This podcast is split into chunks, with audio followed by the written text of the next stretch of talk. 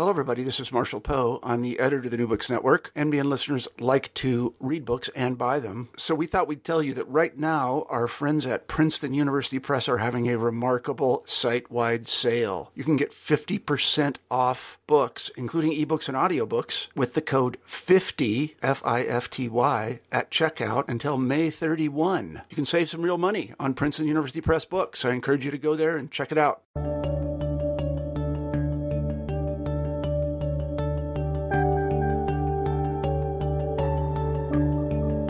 Everyone, and welcome back to New Books in History. I'm Mark Klobas, your host for the channel. Today I'm talking with Asher Orkaby about his new book, Beyond the Arab Cold War The International History of the Yemen Civil War, 1962 1968. Asher, welcome to the show. Oh, thank you for having me. Oh, it's our pleasure to have you. I wonder if you could start us off by telling us something about yourself. Uh, so, right now I'm a postdoctoral fellow. I think postdoctoral is basically the reward given to graduate students who've toiled through five plus years of graduate school. Then you get to explore academia beyond just your dissertation. So I've been enjoying that. Uh, the meanwhile, I'm still here at Harvard, uh, the Near Eastern Languages Department. And uh, at the same time, I'm also lecturing and teaching in Middle East history. What was it that led you to write this uh, book? So, uh, as you can, uh, as you may tell from my last name, it's it's actually Yemeni last name.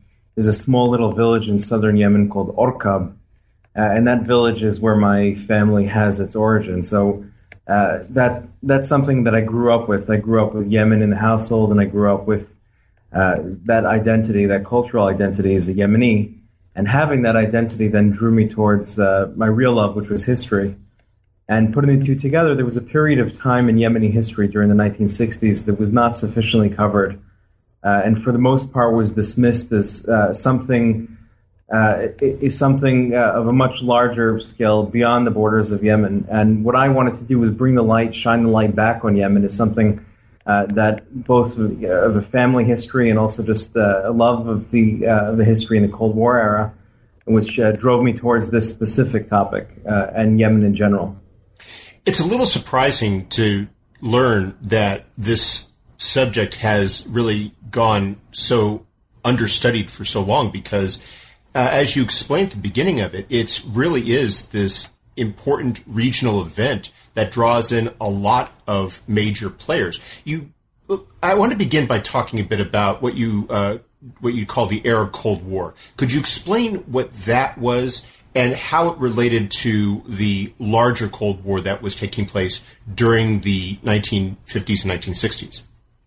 So I think your your first and second question uh, both can be answered with uh, with the same train of thought, and that uh, the reason this subject hasn't been studied uh, at great length is because the focus has been on uh, either the Cold War, so you have this this bipolar conflict between the U.S. and the Soviet Union, which essentially divides the world into two. Now, uh, it could be practically divide the world into two, like in in Vietnam or divide the world into two in terms of ideologically.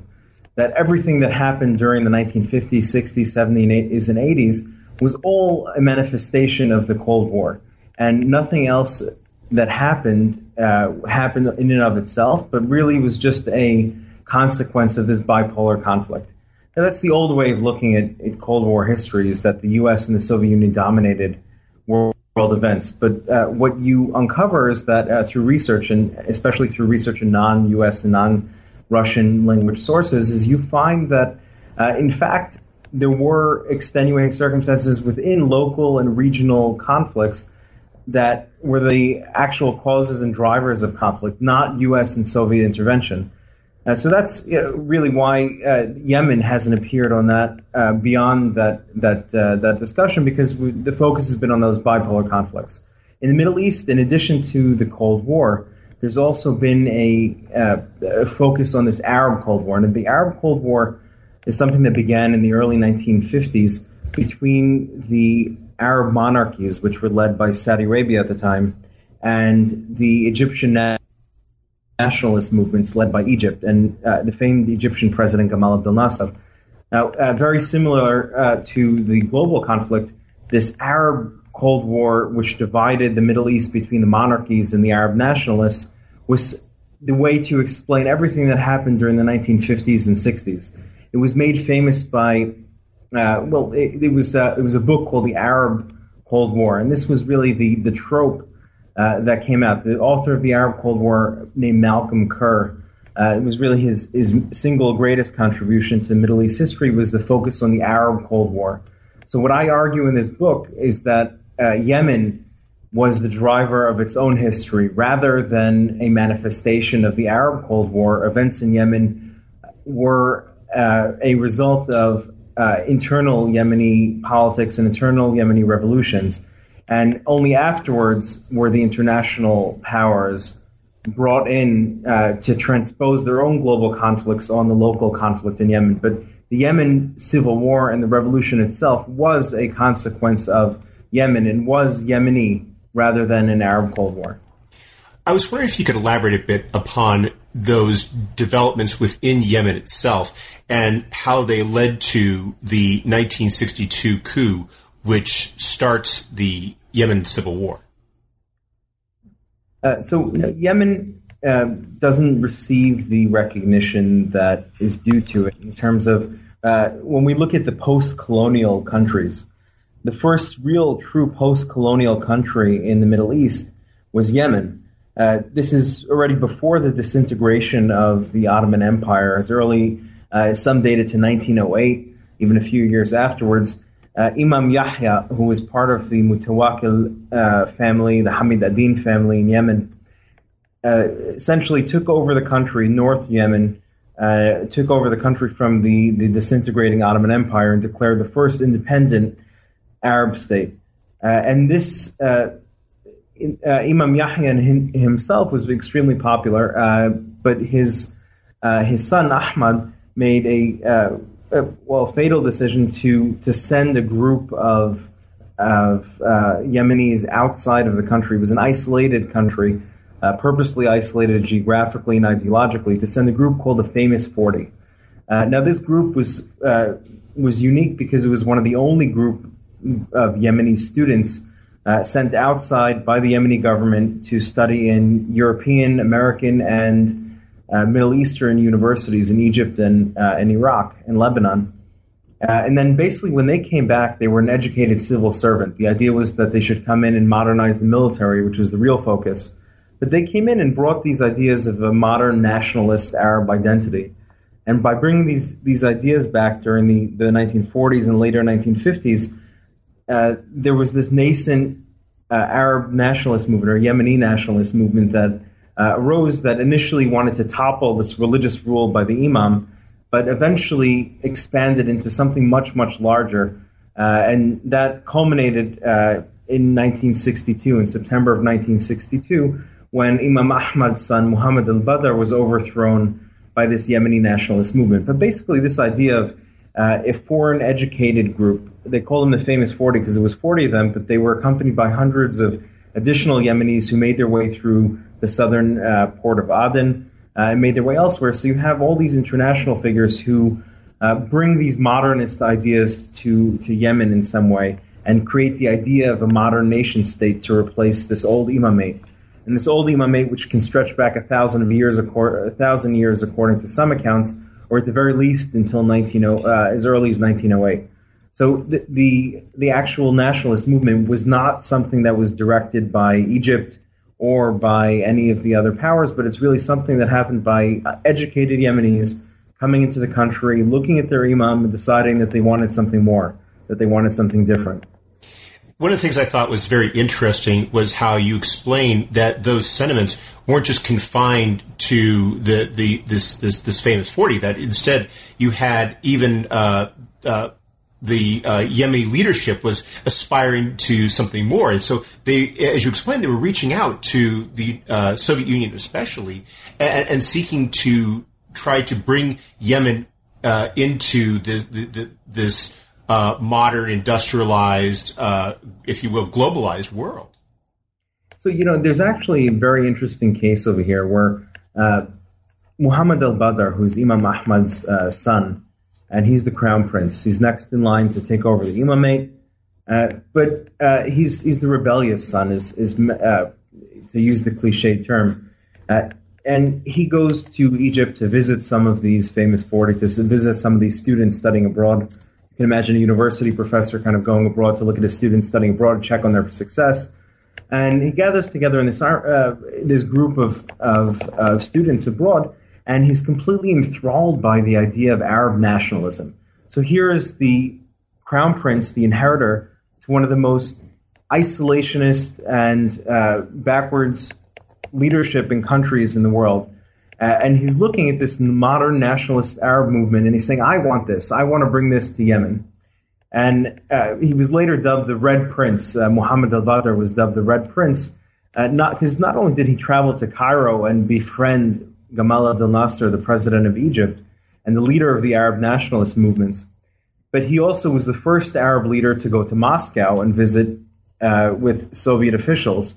Now, the purpose of that visit was to secure financing for uh, what would be a, a, new port in Hudaida, the uh, the western uh, port along the Red Sea, the Yemeni port, was newly constructed in the late 1950s. It was finished in 1961 by uh, Soviet engineers. Was financed by the Soviets. All of the material came from ports in Odessa, and basically come and, and create this modern port in in western uh, Yemen. And obviously, the Soviets had their own views in, uh, of creating a, a, naval base in in Hudaida. Uh, but uh, Muhammad al Badr, as the crown prince, really thought that his own, or at least his own vision, as misguided as it may have been, was that he would really create an Arab nationalist state. Uh, and see, saw himself as some kind of uh, Russian or Soviet ally, and genuinely thought that the Soviets were his friends. And this is actually what I argue with in the book was that, uh, in fact, this was most likely the case that uh, the Russians and the Egyptians would have supported Muhammad al-Badr. Uh, but as events unfolded, it was al-Badr himself who uh, was the target of these Yemeni nationalists. Uh, the Yemeni nationalist movement, the military had shelled the palace and many, for months, thought that Muhammad al-Badr was killed in the shelling in the palace. This resulted in both the Soviet Union and Egypt forsaking the ally that they both assumed had been killed in that initial assault and throwing their political and financial capital behind this new untested republic.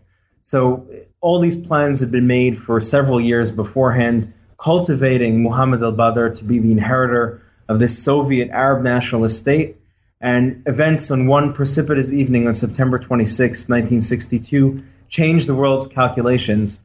Uh, and that was until they discovered he was alive two months later. It's an important factor in another respect because it illustrates how it complicates the traditional bipolar narrative of a Cold War. Because as you explain, it creates a situation where you have the United States and the Soviet Union more or less working towards similar goals when it comes to the new republic.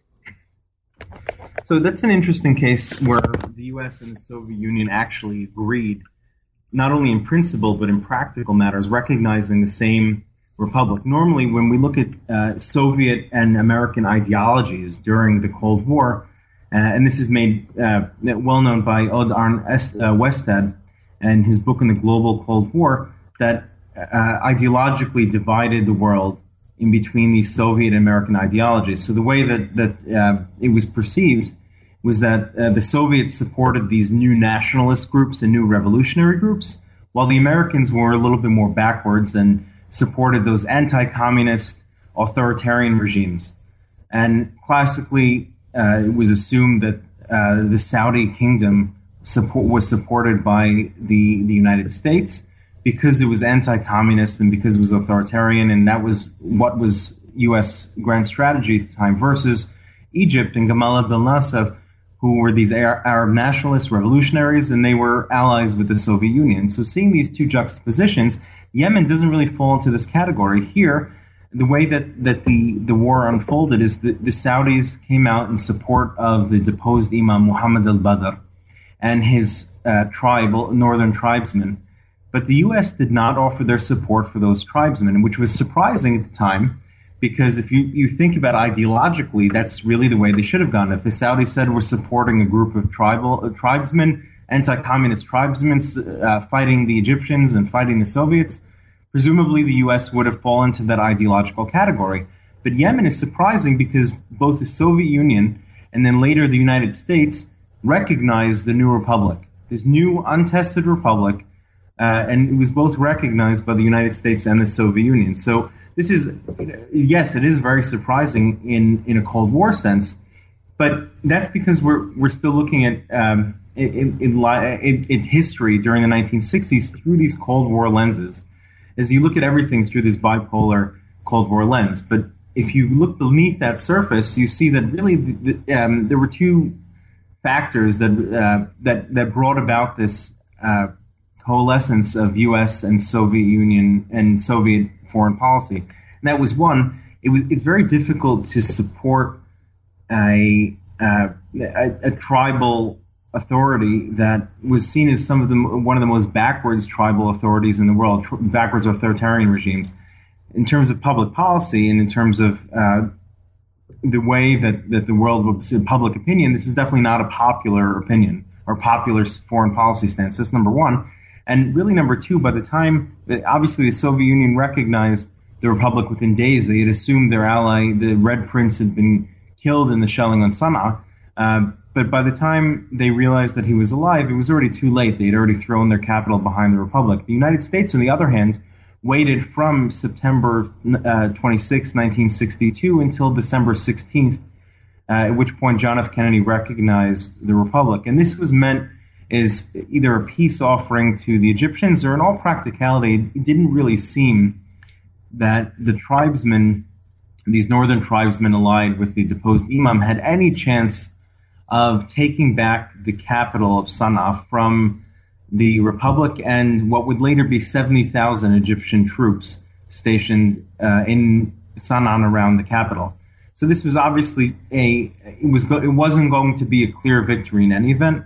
And it was much easier from the perspective of the United States to recognize a, a power that they could understand and that actually had a chance of holding on to the country. So, you know, yes, it is surprising ideologically in some ways, but if you actually look at the facts on the ground, the U.S. decision and the Soviet decision by extension is not that surprising.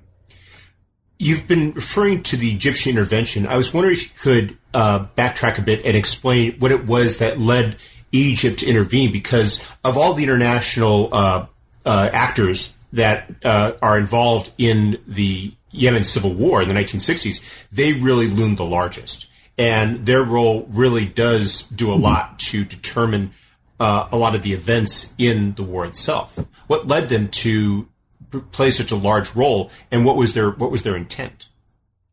So I think to understand Gamal Abdel Nasser, it's important to take a, a backtrack from a couple of years before the Yemen crisis breaks out in September of 1962. And Egypt had founded in 1958 this alliance with Syria and uh, was known as the United Arab Republic. Yemen, under Imam Ahmad, uh, joined at some point and then broke off relations with Egypt uh, in 1961 when Syria backed out of the alliance. Uh, but yet, uh, Nasser and Egypt still referred to Egypt not as Egypt itself, but as the United Arab Republic, even after there was only one country left in the United Republic. Now, this was a big embarrassment to Nasser, who, uh, especially after the 1956 Suez War, uh, where even though Egypt lost territory and lost the battle itself, was seen as the victor against Britain, France, and Israel. This was a great achievement for the Egyptian leader. Uh, but yet, entering the 1960s, Nasser was uh, looking for that next victory, the foreign policy victory that would give him that popularity that he needed in the streets. Nasser was built. Uh, he built a populist movement, and populist movements are contingent upon the continued success and uh, the bar- this garnishing of, of, an image abroad of uh, of a real Arab revolutionary. Now, the, the breakup of the Egyptian-Syrian alliance was one of these uh, blows to Nasser and his Nasserist image and movement. Uh, so that is a long uh, story, but made short is is the background to this 1962 revolution in Yemen. So September 1962, Nasser thinks that he has uh, an ally in Muhammad al-Badr. Uh, Nasser assumes that ally is killed, and the right people within the Yemeni revolutionary camp come to Cairo and present a new republic, a silver platter for Nasser. And uh, Abdul Rahman al Baidani, who is the central character who comes to Cairo, was a half Yemeni, half Egyptian. And he was also uh, married to uh, the, the, daughter of, um, uh, of Anwar Sadat at, uh, at, the time, the vice president. So he had a familial connection to Nasser's government. So he comes in, Abdul Rahman al Baidani, and he basically promises Nasser this, this republic. Now, Nasser obviously didn't clearly understand Yemeni tribal politics and that this uh, th- this republic didn't have any legitimacy per se.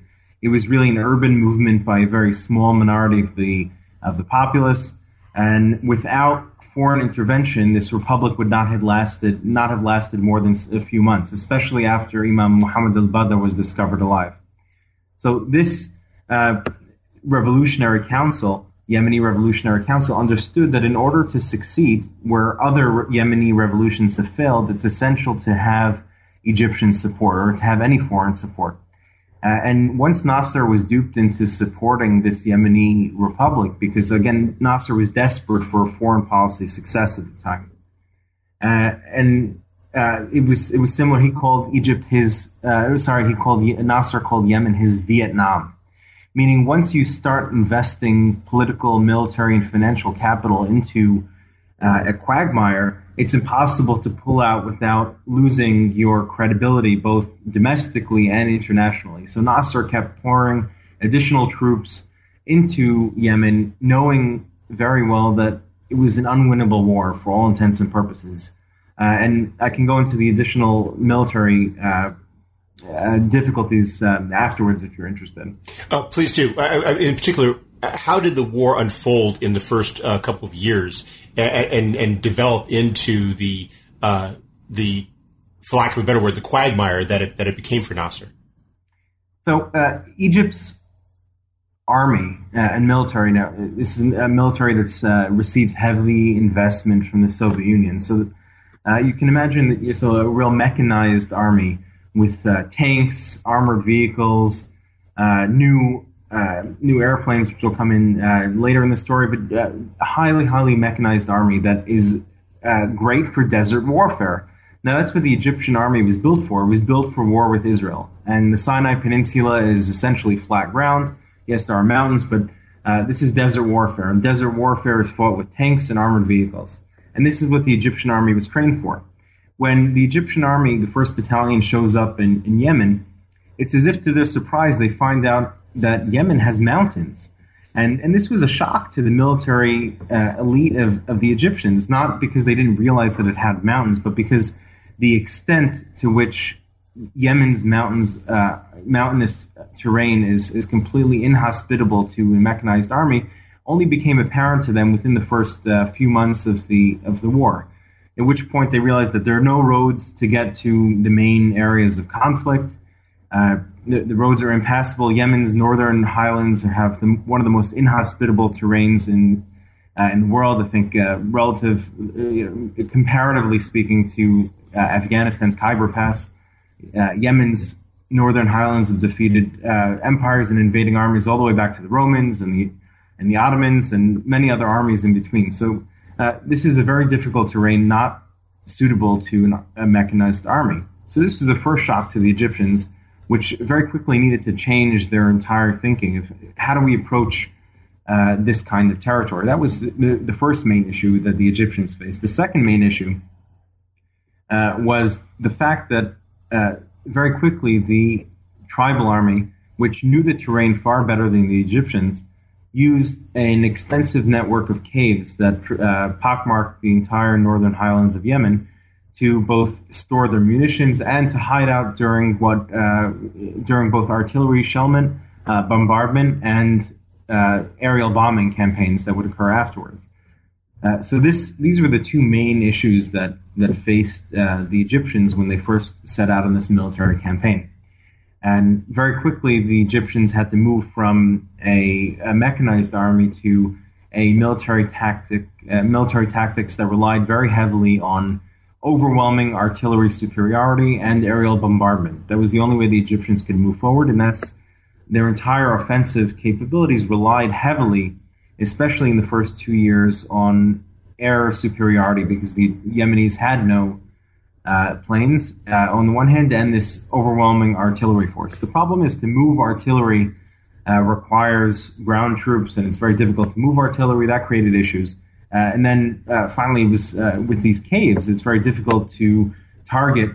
these are the best natural bunkers anywhere in the world. So here, the Egyptian army flies these planes over, bombs some area where they think that the the tribesmen are are, uh, are camping out, but really the tribesmen are inside these caves and completely impenetrable to the Egyptian aerial bombardment. So this basically creates a stalemate where the Egyptians have this artillery force within what was called a strategic triangle, which uh, included the western port city of Hudaida, the central capital of Sana'a, and the southern commercial capital of Taiz, which forms a triangle. Within this triangle, the Egyptians held complete sovereignty because they had their uh, their overwhelming artillery all around the, around the border. But outside of this strategic triangle, the Egyptian military was very limited, and and this was what uh, the high um, uh, the Egyptians Nasser uh, and Field Marshal Ammar realized very quickly that the Egyptians could not end this war in any offensive capability, despite numerous attempts. So th- this is really where they found themselves in this defensive strategic triangle with no clear way of venturing far beyond it. One of the points you make in your book about the army during this period was that a lot of very important political actors in, in Egyptian politics uh, rotate through. You, you mentioned that uh, Sadat was import, was involved in the planning. You mentioned that uh, Mubarak, who becomes Sadat's successor, he also uh, is uh, prominent. Basically, a, a, lot of major Egyptian uh, military and political figures uh, become become heavily involved in the war and, and, basically sort of go there and have the box checked or, or play a role. So it really ha- has a role in, in Egyptian history that belies its sort of understated uh, presence in the international memory.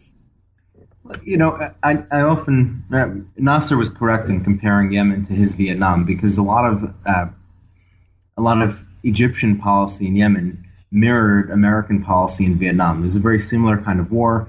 The Vietnamese also used those kinds of cave networks to to dodge American artillery and aerial power. Uh, but it wasn't only the, the military similarities, but it was also what happened then afterwards. And very often politicians, uh, especially years after the uh, the war, were judged based on their uh, military performance in that war. that came up with with, uh, with John Kerry and many others in between. And, and, John McCain was came to, to political power after returning as a prisoner of war from Vietnam. So Vietnam factors into uh, American thinking in a very similar way. Is what was your performance during the Vietnam War? And you come in, and that's one way to political power. But uh, in Egypt, this was exacerbated because the military in Egypt was both the central political power within the country and was also the central uh, economic power within the country. The military, especially after 1973 and the Yom Kippur War and the subsequent peace with Israel, there's no other wars for the Egyptians to fight, uh, the Egyptian military to fight. So the Egyptian military ends up becoming this uh, large, massive state infrastructure that controls all aspects of this nationalized economy. So with with that in mind, you basically take uh, Yemen was was the uh, the stamp. Uh, th- this was the, the basic training for an entire generation of, of Egyptians. Uh, there were so many tens of thousands of Egyptians who made their way through Yemen that basically anybody who survived uh, came back as, as some kind of uh, triumphant figure. Now, that, that's even though Yemen was a failure, but Egyptian media played Yemen up as a success.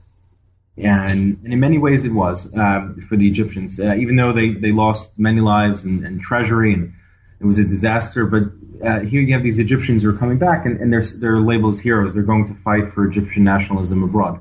That's number one. And then there was also the other case of uh, rising up through the military. That's uh, if the military controls the politics and controls the economy by rising up through the military ranks, you're uh, by in essence rising up through Egyptian social hierarchy. Uh, and there was also a second uh, bit to it was that uh, the import tax, uh, the excise and, and, import tax in Egypt was extremely, extremely high.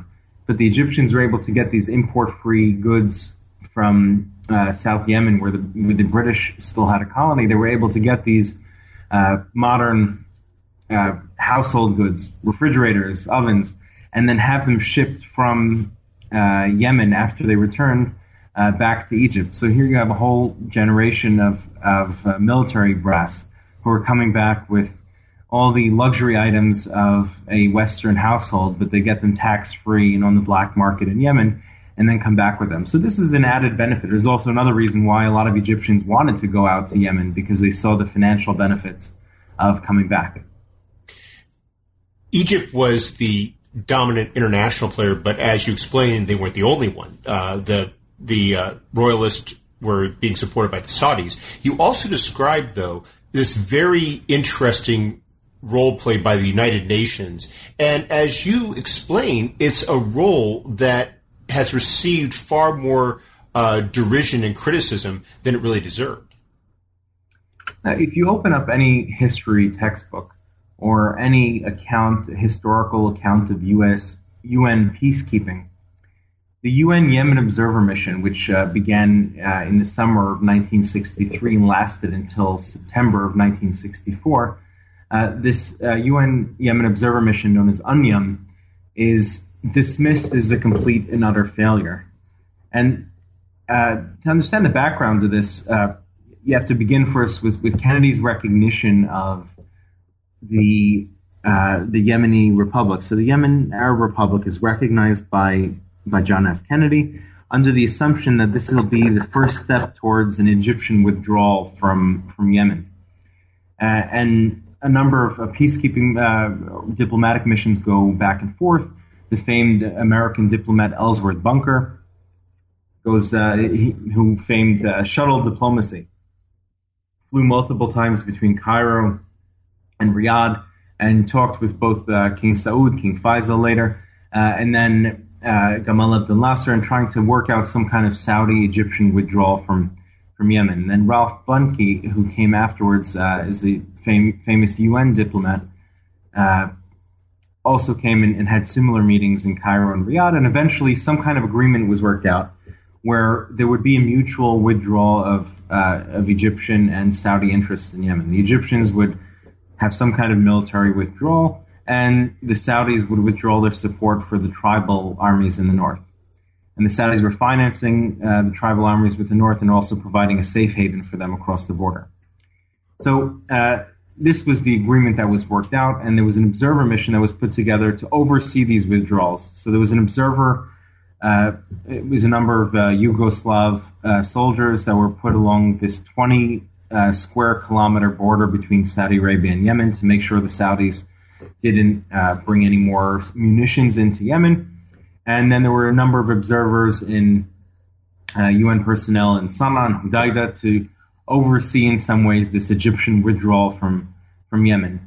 Uh, now, the Egyptian withdrawal never happened, and in fact, by September of 1964, there were far more Egyptian troops in Yemen than there were prior to the mission, and uh, it was clear that no matter how many Yugoslavs uh, personnel you put on the ground, uh, or in, in, many cases there were also just Canadian Otter aircraft flying over this border, there was no way to really stop this uh, porous border from uh, having allowing the Saudis to transmit munitions and money to the tribes uh, up in the north. So here, uh, you know, it's um, this mission was was set up in, in some ways to to be a failure from the beginning. But what I argue in the book is that uh, this mission needs to be reevaluated. And what I did was I went back to the UN archives uh, and then also to the Royal Canadian Air Force archives. The Royal Canadian Air Force was running these observer flights over the border. And what I found uh, was that the Anya mission, rather than a failure, was actually somewhat of a success. Uh, and to understand this background, uh, to also understand what was happening with UN peacekeeping at the time. Uh, the, the prior prior to the uh, the Yemen mission, there was a peacekeeping mission in in Congo, uh, in 1961, uh, Dag Hammarskjöld, who was the UN Secretary General, was killed uh, in suspicious circumstances when his flight crashed over Congo uh, on the way to Congo on the way back. Uh, and so he crashes, and this was a sim- symbolic failure of, of this Congo peacekeeping mission. And part of the reason was the cost overruns. It was costing a tremendous amount to keep a large peacekeeping force uh, in Congo to oversee, uh, to keep the peace between the various factions within the civil war. And Dag Hammarskjöld was seen as this last uh, of uh, the the old European guard of of the United Nations, uh, and a lot of uh, people, including uh, including Carl von Horn, who is the head of the UN Yemen Observer Mission, saw Dag Hammarskjöld's death as an end, the end of, of a long European hege- hegemony over international peacekeeping and over the UN in general. And in Dag Hammarskjöld's place came U Thant, uh, who did not fit that, that same kind of image of, of the Swedish uh, Dag Hammarskjöld. And Carl von Horn and many others took this with a great deal of resentment. Uh, and Carl von Horn then wrote his uh, his own biography, which was the the definitive history of uh, of the Yemen mission, uh, in which he said this was a, a, mission was a failure because it didn't oversee the end, didn't see the end of the Yemen conflict. It continued for three years afterwards or more than three years afterwards. And uh, Carl von Horn also says that uh, there was uh, a shortage of supplies. Uh, his personnel was starving. They didn't have enough uh, food. They didn't have enough water. Uh, all these complaints that he put back and forth, and they didn't have contact with the royalists, with the, with the tribesmen who were allied to the um, deposed imam up north, because the UN only recognized the republic and didn't recognize the royalists. And I looked at this and I, I looked back and and saw a few things that were that were amiss here. First of all, uh, the mission was intended to observe the withdrawal of Egypt and Yemen, uh, and Saudi Arabia from Yemen. The fact that this withdrawal didn't happen is not necessarily the fault of the observer mission, but of the very tenets that were put up by uh, by the two diplomatic missions. Uh, and not only was was it not a, a failure, but in 1967 in September of 1967, when Egypt and Saudi Arabia actually did withdraw from Yemen, the language of the Khartoum Agreement in 1967, the withdrawal agreement, is very similar to that agreement upon which this Yemen mission was based. So that's number one to dispel that, that initial uh, dismissal of, of UNYOM as a failure. Second of all, was the uh, contact with the tribesmen up north. And I found many instances of contact between UN personnel and uh, tribesmen up north. Uh, the only caveat was this was an official contact.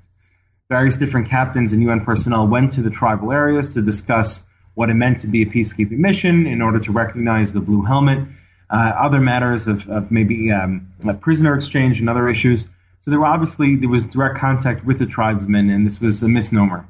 And finally, was the issue of uh, not having enough food and, and starving personnel and uh, uh, under equipped personnel. So I, when I went into the archives in the UN and then uh, later in the Canadian archives, looking for these memos, writing home or writing to Geneva or writing to New York, asking for desperate supplies of, of water and food because our personnel is starving. I didn't find any record of starving personnel within the memos sent back and forth. In fact, the only memos sent back and forth were requests for uh, Tuborg beer, uh, for uh, cognac, especially Remy Martin cognac, uh, for cigarettes. And there was great boredom in Yemen. This may have been the issue that, uh, that, that, plagued most of them. and they asked for movies and newspapers and projectors. There was not a single mention of, of any dearth of, of supplies. Think the greatest emphasis of the fact was that the Royal Canadian Air Force, I saw a, a, a box filled with hundreds of memos coming from the Royal Canadian Air Force pilots who were in Yemen, sent back to uh, both New York City and then to Toronto. And uh, these, uh, and, and, I'm sorry, not to Toronto, to Ottawa. And these memos, hundreds of memos, I saw this must be desperation for lack of resources. But really, these were hundreds of memos asking for the score of the Toronto Maple Leafs game. They were playing the Montreal Canadiens at the time. And uh, Gordie Howe was, was playing it. There was a lot of excitement around the game uh, and they were playing this playoff series. So there were uh, constant requests for updates in the score. So there were no memos going back and forth about shortage of food. Uh, but uh, the Canadians had it right. What they were really concerned about was hockey. Uh, but this was another misnomer in that Carl von Horn's take and his interpretation of the mission, which is the first in what would later be termed uh, tin cup peacekeeping, meaning peacekeeping on the cheap. They were trying to keep the costs down in Yemen because of the cost overruns in Congo. This clouded von Horn's interpretation of what was happening in Yemen, uh, and in turn clouded our historical view of what, in essence, was a successful observer mission uh, and rather than a failure, was the basis for the eventual peace in Yemen in September of 1967. At the core of that dispute seems to be the fact that the Egyptians simply didn't leave. And you go on to describe how Nasser was managing the situation. You describe how the Egyptians would conduct an offensive, they would make gains, he would try to lock them in with some sort of peace agreement, in that time, the royalists would retake that territory, and then all of a sudden, the, the, the peace effort went away. And as you describe, as the war goes on, it gets uh, not the Egyptians begin to uh, adopt some increasingly uh, brutal weaponry, is, specifically chemical weapons. I was wondering if you could explain how the Egyptians tried to work their way out of the war and how it begins to also affect uh, the situation with regard to Israel. So uh, Nasser, uh, still sitting, uh, him and at least his Egyptian army, still sitting comfortably in the strategic triangle, which was, which uh, while the Egyptians were there, was practically impenetrable to any tribal attacks, uh, and the few attacks that happened were minimal and usually repulsed. Uh, so Nasser attempted on multiple occasions. There were two main offenses. One was in the beginning of 1963 called the Ramadan Offensive and the other was as the UN mission was uh, withdrawing or as it was coming to an end, was the Haradh offensive in the summer of 1964. Both of these offenses were ground offenses, traditional ground offenses, in an attempt to, uh, with the Ramadan offense, uh, first to uh, capture the northern city of Sada and cut off the supply lines to the tribal armies from Saudi Arabia. Uh, that was only a partial success, and uh, the same tribal armies that escaped over to the caves came back and retook that same ter- territory, which caused Nasser to back out of, of any kind of peace agreements. Uh, the same thing happened in the summer of 1964 in the Haradh offensive, where uh, Nasser attempted to capture Muhammad al Badr under the assumption that if he captured the Imam, the war would be over. Uh, the offensive failed to capture al Badr uh, and eventually petered out as the, the territory was, was reconquered. Uh, and again, Nasser uh, refused to withdraw the Egyptian troops. But uh, both Nasser and his Egyptian military commanders realized that the, the victory was untenable. So, uh, already beginning in 1963, there were first experimentations with the use of tear gas uh, in a weaponized format. So, what the Egyptian scientists had done is they added uh, ad hoc these, these old British grenades of tear gas, put them onto these missiles, and then dropped the missiles in various uh, strategic locations. Uh, that was just the experimentation in 1963. Uh, but it wasn't until January of 1967 in a small village of Kitaf where uh, evidence of Egypt's use of mustard and phosgene gas first emerged the Egyptians used the gas as a replacement for the number of troops that they had in, in Egypt. It was unsustainable to keep 70,000 troops. But as long as the Egyptian army could forestall this tribal offensive that they were expecting on the, tri- uh, the strategic triangle, uh, then they can continue to hold out in Yemen. This was something that, uh, called the, the long breath strategy, uh, where Nasser held out in, in Yemen in the hopes that the British would withdraw from uh, the southern port of, of, Aden, and the Egyptians could take uh, control over all of South Arabia. Uh, this was uh, at least the plan. So here, this, the use of Egyptian chemical weapons uh, really starts in earnest in January of 1967. Now, these weapons were initially aimed at the largest cave networks. Most of them were headquarters of various tribal commanders, but the caves were abutted to villages, Yemeni villages along the way. Uh, and with a shift in wind, rather than go into the cave and flush the people, the tribesmen out of the cave network, uh, the mustard and phosgene gas would waft over to one of the villages, and, there would be some civilian casualties. So this initially garnered uh, some some muted uh, response, mostly from British colonial authorities. Uh, initially, the Saudis a little bit, uh, but for the most part, this was the first use of chemical weapons since major use of chemical weapons in military setting since World War One. There were a few in between, but this was the first major documented use, and the international community was entirely silent upon this. The United States had their own excuses. That, uh, the uh, U.S. officials said that, well, the, the Americans were using similar tactics in Vietnam. They were using herbicides and tear gas in similar fashion to flush the, the Vietnamese out of their northern uh, their northern cave network, uh, and felt that it would be hypocritical to criticize Egypt on very similar tactics. British authorities, especially after 1966, were hesitant to criticize Egypt, fearing that the world would label them or, or call them imperialists despite the fact that the British Empire was still imperialist, but there was always an image crisis, especially with the uh, with Harold Wilson's liberal government. Uh, so here, the U.S. And, and, and, the British were the probably should have been the ones to take the lead on this. Backed out. Uh, the United Nations was completely inept in order um, and not suitable to, to criticize Egypt's use of chemical weapons because the Soviet Union would have vetoed any movement within the Security Council to criticize Egypt, who was their staunch ally. Uh, similarly, you, you uh, mentioned also though. Uh, sorry to interject. But you also mentioned that, that the British uh, were, were compromised by the by by what happened with Suez and how that had really uh, given a lot of, of, people in Britain a sour taste. You had a lot of people who still had a, uh, a particularly on, on, the conservative right, who had this vendetta against Nasser, and, and, so they, they were hardly impartial actors in this whole in this in this whole uh, uh situation. And and you explain how that drove a lot of how the British were trying to respond to this. And of course, that that, that group loses a lot of uh, of influence over time, especially after uh, the Labour government steps in and you have a different perspective on what Britain's role in the world should be. Right, exactly. This is the withdrawal um, of, of all territory east of Suez. Uh, and, and this happens in earnest by the end of 1966. And it's the great irony that uh, both both the British Empire and uh, Egypt's troops withdraw from South Arabia within several weeks of each other, both in these ignominious uh, defeats. And uh, it's it's no coincidence that uh, in 1839, when the British first came to uh, to Yemen and, and conquered uh, the the port of Aden, it was in the face of Muhammad Ali and his Egyptian army at the time. And it's great historical irony that over 100, 150 years later um, less than 150 years later, here you have the uh, Egyptians and the British again at it in the same exact corner of South Arabia, and both of their uh, colonial efforts are essentially met with defeat. So this is, you know, part of a historical irony, but it's it's underlying the, the fact that the Yemen played a central role for 140 years of of history in uh, in, in the Middle East, and it, play, it continues to play an essential role.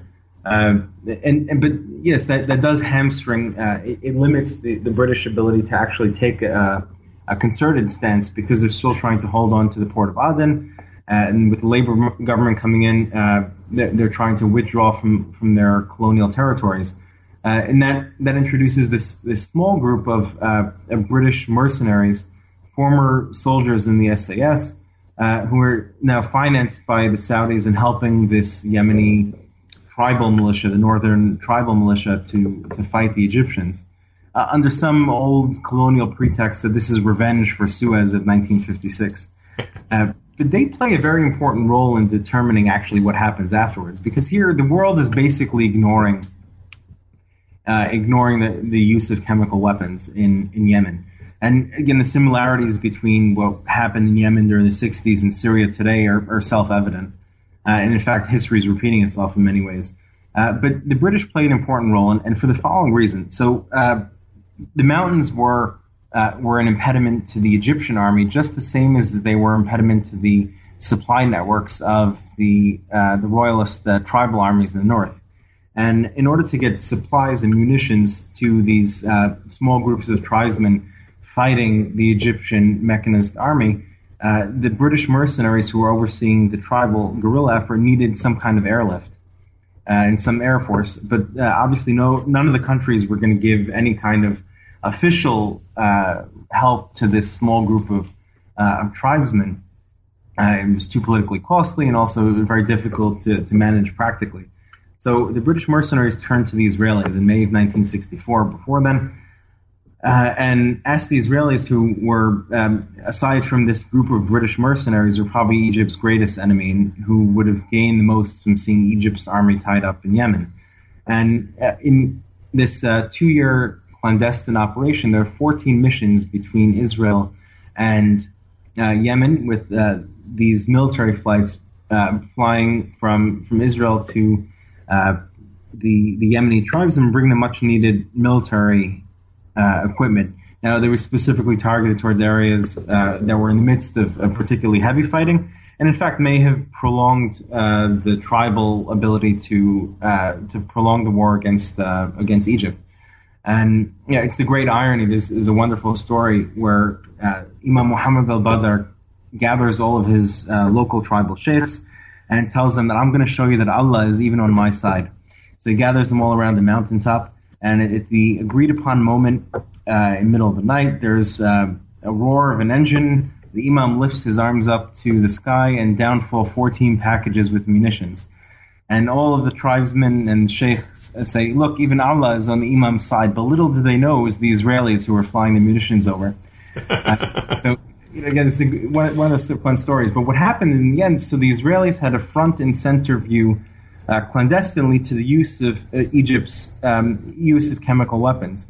Uh, and this was one of the drivers towards the June 1967 war, with these uh, Israeli decision makers uh, at the time up, uh, Levi Eshkol, who had a front and center view of this as well, um, in addition to, to Weizman, who was the head of the Air Force, and others and the Israeli political establishment, saw the use of chemical weapons and, said, and feared out loud that this would happen on uh, one of the cities that the Egyptians would drop chemical weapons on Tel Aviv. There's, there's this momentous meeting of May of 1967 of the um, the teachers union in Tel Aviv where they discuss what do we do when the air raid siren goes off? Do we take the kids down to the bunker fearing that it's a traditional uh, bombardment, or do we take them up to the roof out of concern that there's chemical weapons being dropped? So this was obviously a serious concern, and the only delivery method the Egyptians had at the time were their was their air force. So the uh, the decision was made to uh, preemptively strike the Air Force in order to eliminate that fear of chemical weapons in the June 1967 war. So Nasser's calculations to use those weapons in order to forestall a, a tribal offensive uh, were also in um, invariably what led to the June 1967 war uh, as well. With Egypt's withdrawal and the uh, disengagement of a lot of other uh, actors. How does the Civil War come to an end? So the Civil War came to an end is that Pavel Demchenko, who is the Soviet correspondent for the the Pravda newspaper, said it best. In uh, uh, there was a, a, siege on the capital city of Sana'a. The Egyptians leave, and as soon as the Egyptians leave, the strategic triangle is vulnerable, and the uh, tribal armies come and lay siege upon the capital city of Sana'a. And it's through um, some fate of circumstance and some uh, Soviet airlifts that the uh, republic survives and the tribal siege in Sana'a is lifted. But it's after all of these powers, the Soviets leave, the Egyptians leave, the Saudis leave, that Pavel Demchenko says, you know what, all this time we thought that Yemen was, uh, the conflict in Yemen was part of the Cold War. We thought it was part of the Arab Cold War. Only now do we realize that Yemen, what was the Yemen civil war, was nothing more than a centuries old way of regime change in Yemen. But we realized it too late. So that's essentially what happened. The, the siege in Sana'a is lifted. Uh, the republic emerges victorious, and by 1970, Imam Muhammad al-Badr is in exile in, uh, in the UK, and um, there's a compromise government that emerges. So the war ends when all the international powers leave, essentially leaving Yemenis to themselves to conduct that centuries old method of regime change. You published this book in the midst of another civil war that's taking place in Yemen today. And I was wondering if you could explain what the war in the 1960s, uh, what light the war in the 1960s sheds upon uh, what's going on today and what lessons we can take from the war in the 1960s to better understand what's going on in Yemen and, and in the region today. So the republic that today is no more than a few rooms in uh, in Riyadh, the Yemeni republic, is essentially overthrown by this Houthi tribal militia of the northern tribesmen who come to Sana'a in 2014 and overthrow the republic. Uh, now, this republic was founded in, in, in its um, in its core in September of 1962, and over the years has is degraded as the uh, this generation of revolutionaries has, has, died off, and eventually been left with uh, with with, with uh, very little public legitimacy, and in its stead came the same tribesmen who were deposed.